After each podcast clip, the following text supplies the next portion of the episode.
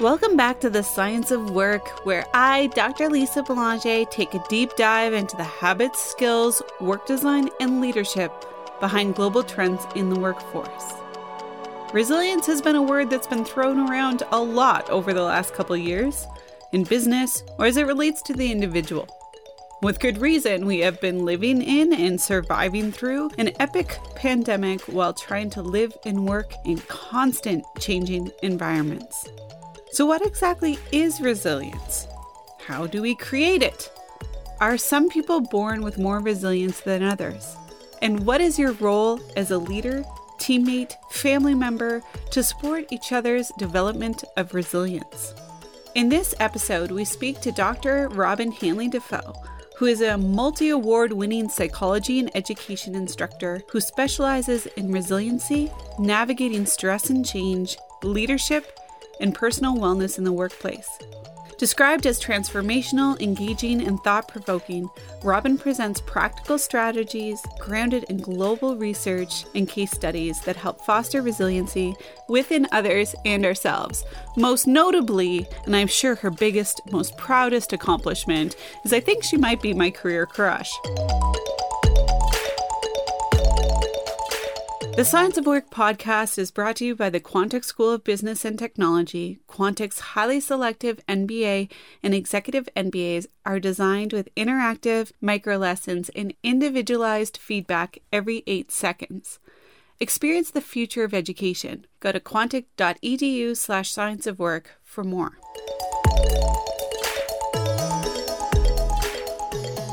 So what is resilience? Oxford Dictionary describes it as the capacity to recover quickly from difficulties. It's really the ability to dust ourselves off after we fall. It's not about enduring or white-knuckling. It's really about, can we be okay with and through setbacks? Resilience is fundamentally a learned skill. It's something we develop. Nobody's born with a different brain that allows them to be more resilient. It's a learned trait. It matters for our everyday emotional and social well-being. It helps us navigate the hard parts of life, the hard events, the trauma, the chronic adversity that can lead to conditions like post-traumatic stress disorder, depression, and other psychiatric disorders. So how can we become more resilient? We're going to talk to Doctor Hanley-Dafoe more about this. However, the concepts that she's come up with and introduces is this sense of belonging, our perspective taking, our acceptance, our hope, and our humor. And on the webpage for today's episode, we're going to provide some more descriptive material that works through how to get resilience for yourself, for others, and for children. We talk about individual resilience, but also there's team resilience or group resilience. And this can really affect at work when you're dealing with adversity, which many, many workplaces have been over the last couple of years. So let's get into it. Let's talk to Doctor Hanley-Dafoe about exactly how we can build resilience. So we're talking about resilience. Why do we need it? Why we need it is because the world is really wobbly and there's so much uncertainty and we're getting walloped every single day and we have to still show up and perform and to meet the needs of others and to deliver. So we have to be able to figure out how to bounce back. And so how would you define resilience? Maybe that should have been my first question. That's a good question as well. There's this understanding of resiliency as this capacity to bounce back, this capacity to move through a challenging event, experience, or season. So I think that's kind of like almost like the textbook definition. How I like to think about resiliency and what I've actually kind of positioned as this idea of everyday resiliency. It's this idea of like showing up through all of the hard parts and what we do in between all of those hard parts. It's actually what sets us up for success when difficult things do come our way. We actually have to learn resiliency actually in quieter seasons of our lives than thinking about it strictly as a response to something bad that's happened. And so how do we do that? I like that, quieter times in our life. I still haven't had many of them, but it sounds lovely. What should we be doing in these quieter times to build that capacity, to build that resilience? Yeah. So I think what's extremely important is when we take a good look, and this is why I appreciate your work so much, Doctor Lisa, because it's looking at the habits, it's looking at the systems, the habits, the networks that we build for ourselves that are going to be able to become these foundations where we can get that psychological safety. We know how to regroup. We know how to recalibrate. We also practice the self-awareness. And often when we have competing roles in our lives, we actually, especially if we're good at our jobs and good at our experiences, we go on autopilot where we're just kind of going through the motions. And then all of a sudden life will happen, which inevitably will to all of us. And then all of a sudden we're left feeling like, oh my gosh, what was that? And we're standing in this blast radius that we've created. So how we can do this is think about those systems that keep us level, grounded, in check. So then that way we're more aware of when we need to tap into some of those extra skill sets for resiliency. So when you say systems, can you yeah. define that more? Sure. So as a behaviorist, when I'm thinking about a system, I'm thinking about like with intention behaviors or like patterns or routines, even rituals that we create that actually set us up for success. So for example, you might call it like a morning routine, but it could also be considered like a morning system. So ensuring that you do something, for example, in my work, I often talk to people about, you know, in the morning, I want you to do just one thing for your head, right? I want you to think, I want you to be inspired, plan, set the intention, tap into those cognitions, do one thing for your body, right? Get out, move, stretch. Can you connect with nature? Just something to get you moving about. And then something for your heart, do something that sets you you in that mindset or that headspace that is going to put you in that place of gratitude, of being of service, that humble heart. It's going to serve you really well. So a morning system of doing something for your head, your heart, and for your body is a system. And so what is yours? What's your morning oh, routine? I love this question, Lisa, because it, I feel like it holds me like publicly accountable. Yeah. So anytime like, like I what don't did you feel do like it this morning, that absolutely. So I can tell you this morning, and I, I very much embrace that kind of like eighty, twenty percent of the time yes. rule. So like, as long as I can do it like five mornings out of the week, I still consider that winning. I really appreciate getting up a bit earlier than the rest of my household. And I understand that's a privilege to do because of the ages of my children, but I really appreciate that sacred time in the morning where I can just be with my own thoughts. I walk the dogs first thing in the morning. I want to have that dose of vitamin N, get a little bit of fresh air, listen to a podcast, do that to just kind of warm myself up to the day. I then am a regular routine where I'll come back, have that great cup of coffee and get a run in or a stretch or something to kind of do that physical heart work and set the intention for my day. So my morning ritual usually takes anywhere from about forty-five minutes to an hour and a half, but that's sacred time. And the more it becomes like emotionally and personally reinforcing that I feel the benefits that, you know, my day's better when I start it that way, Doctor Lisa, it's easier to sustain it. What's wonderful about those routines is one, you've been able to do them throughout the pandemic. There's things that are still open, available, accessible. Yeah. And two, if you're traveling, if the world's falling apart, there's still things that you can hold sacred, if you will, as you go forward. So that's incredible. Also, I have an identical morning routine. Oh. I do think we are living parallel lives. How many dogs? Two? We have two. Yeah. We have a chocolate lab named Luna and we have a black lab named Apollo. And they keep me also accountable because as soon as I wake up, they are there ready to remind me that this is what we do every single morning. Yes. And they will by. poop on the floor if you yes. do not. So the motivation is huge. I just can't believe it. I have a black lab husky named Colby and a great pure named Nova. So it goes very well yeah. with your theme. Nova. I love that. That's a great one. Named after my home province of Nova. Oh. So this idea, this concept of resilience, of yeah. planning it for and planning things and systems during those quieter periods yeah.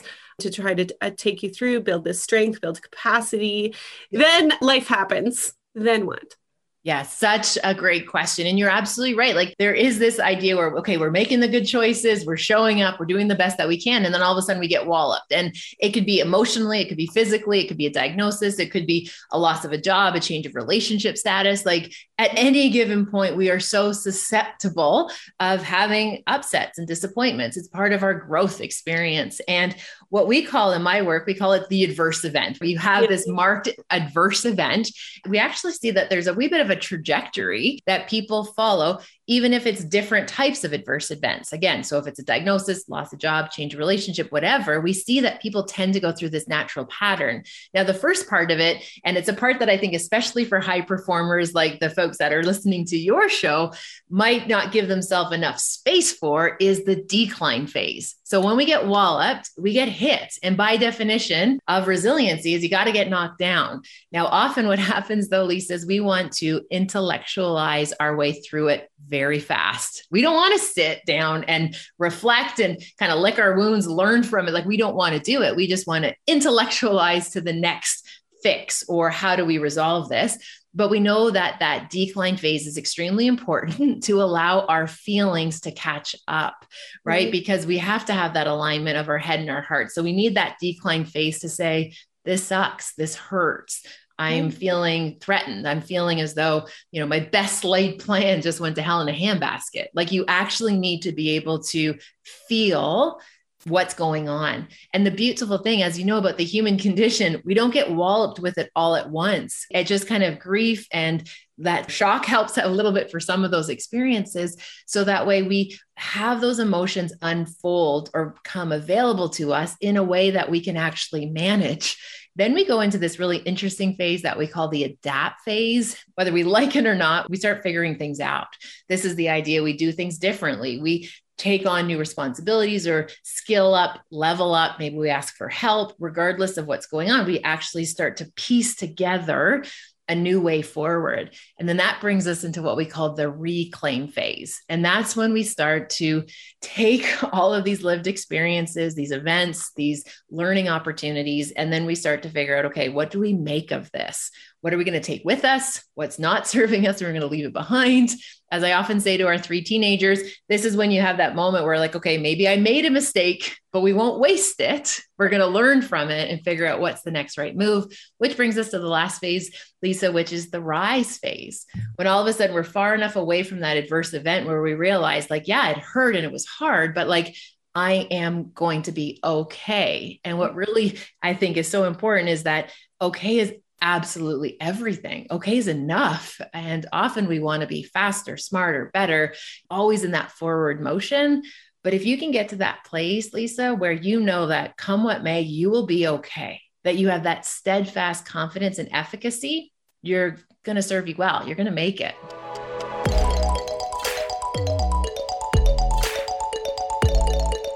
The Science of Work is brought to you by Quantic, transforming the traditional M B A and E M B A with interactive platform that is built for modern students and future leaders. With a focus on innovation and strategy and a mobile-first, network-driven approach, Quantic allows you to learn on your schedule and alongside leaders from the world's top companies. Visit quantic.edu slash science of work to learn more about the modern M B A. Speaking of resilience, at Conscious Works, we create meaningful, measurable strategies for proactive mental health and performance for your team. Make wellness have an impact every single day. Contact Connect at conscious works dot com. What I like about this, of course, a researcher, I like that there's phases. Immediately I went back to my adverse events that have come yeah. up and I go through it. But of course, they never happen in ones. It's never like one standalone adverse event and everything else is fine. Yeah. And I tell the story, my condo burnt down. I had no clothes. I got one dress and a bird pooped on it. Like, that was my next day. So it often is like this. So how do we approach the mess? You're absolutely right. It never happens as beautifully as it does in a textbook or in a lab, right? We know it's way more complex than that. Now, this kind of brings us back full circle in terms of the importance of our systems. The entire world has fallen apart. So the example you gave, you lost your safety place, right? You lost that home base. You don't have the resources that you need in that moment. And all of a sudden, you know, that happens to the one dress that you're wearing. This is when we need to say, okay, what does Lisa need to do to go back to that place of being okay? What are your basic yeah. foundations? The next day, it's like, you know, I know my day starts better if I can get a walk in. And I know when you're in a difficult season, the last thing we usually think about is like, oh, I need to get in to get a walk, or I need to listen to my podcast or drink that cup of coffee, enjoy that sunrise or whatever it is you're doing. But what's the reality is that is going to remind us and basically refamiliarize us to a sense of being all right, that, you know what, I can still go for a walk. I am still able to enjoy this cup of coffee. It's like going back to those fundamental basics. It's where we start, especially when it gets super complex and messy. And I love that, because that's exactly what we've needed generally, collectively, the world during yeah. the pandemic, is these attachments to these small little things that make us us. Certainly from a habitual perspective, I say all the time, we're the sum of these small little habits. Yes. So being able to pull on those habits when you need them.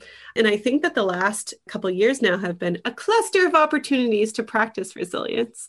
So you know, there's ways to develop this ourselves. If we think about being a business leader, a team leader, how can we support our team to help them develop resilience? Lisa, you're asking a fantastic question. I would say this is something that comes up often when I'm working with leaders.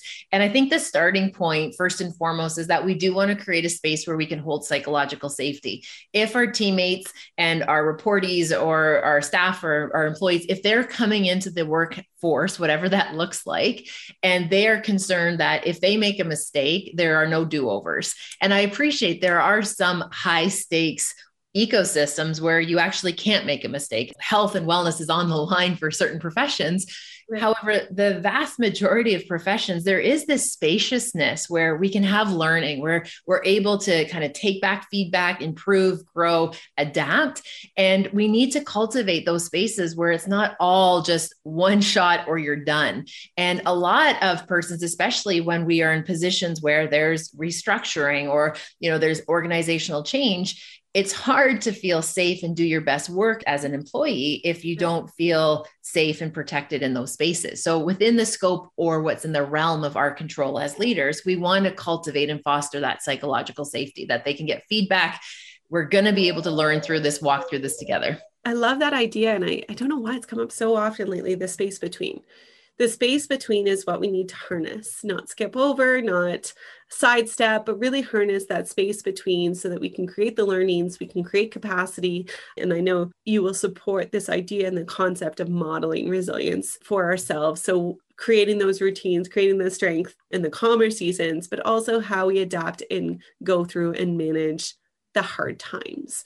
So any advice to leaders about those adverse events and how to both manage internally for themselves, but also how to reflect that back onto their team. So what we talk about in my work is this idea that, especially for our leaders, we're having what's called like this parallel experience in many cases, where they themselves are navigating the changes, the stressors and the pressures, while also leading others right. who are navigating their own set of changes, stressors and difficult seasons. So when we think of it as that parallel, we know first and foremost for that leader, we want to make sure that their self-care is in check, that they have some wise practices for their own wellness. So that way they have that spaciousness in their, in their ability to make decisions, to show up for their teammates and their staff.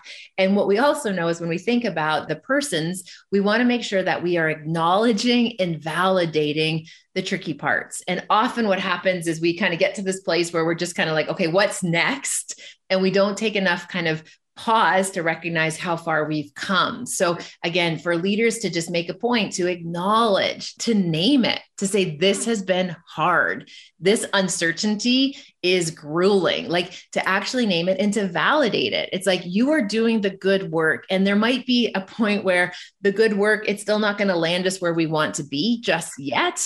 But again, that validating is so key for to have continued buy-in. And we want to be thinking about that enrollment, that morale enrollment that leaders want to be cultivating for their teams. That's brilliant. Is there anything else you want to say about resilience, resilience at work, what we can be doing for ourselves and for others?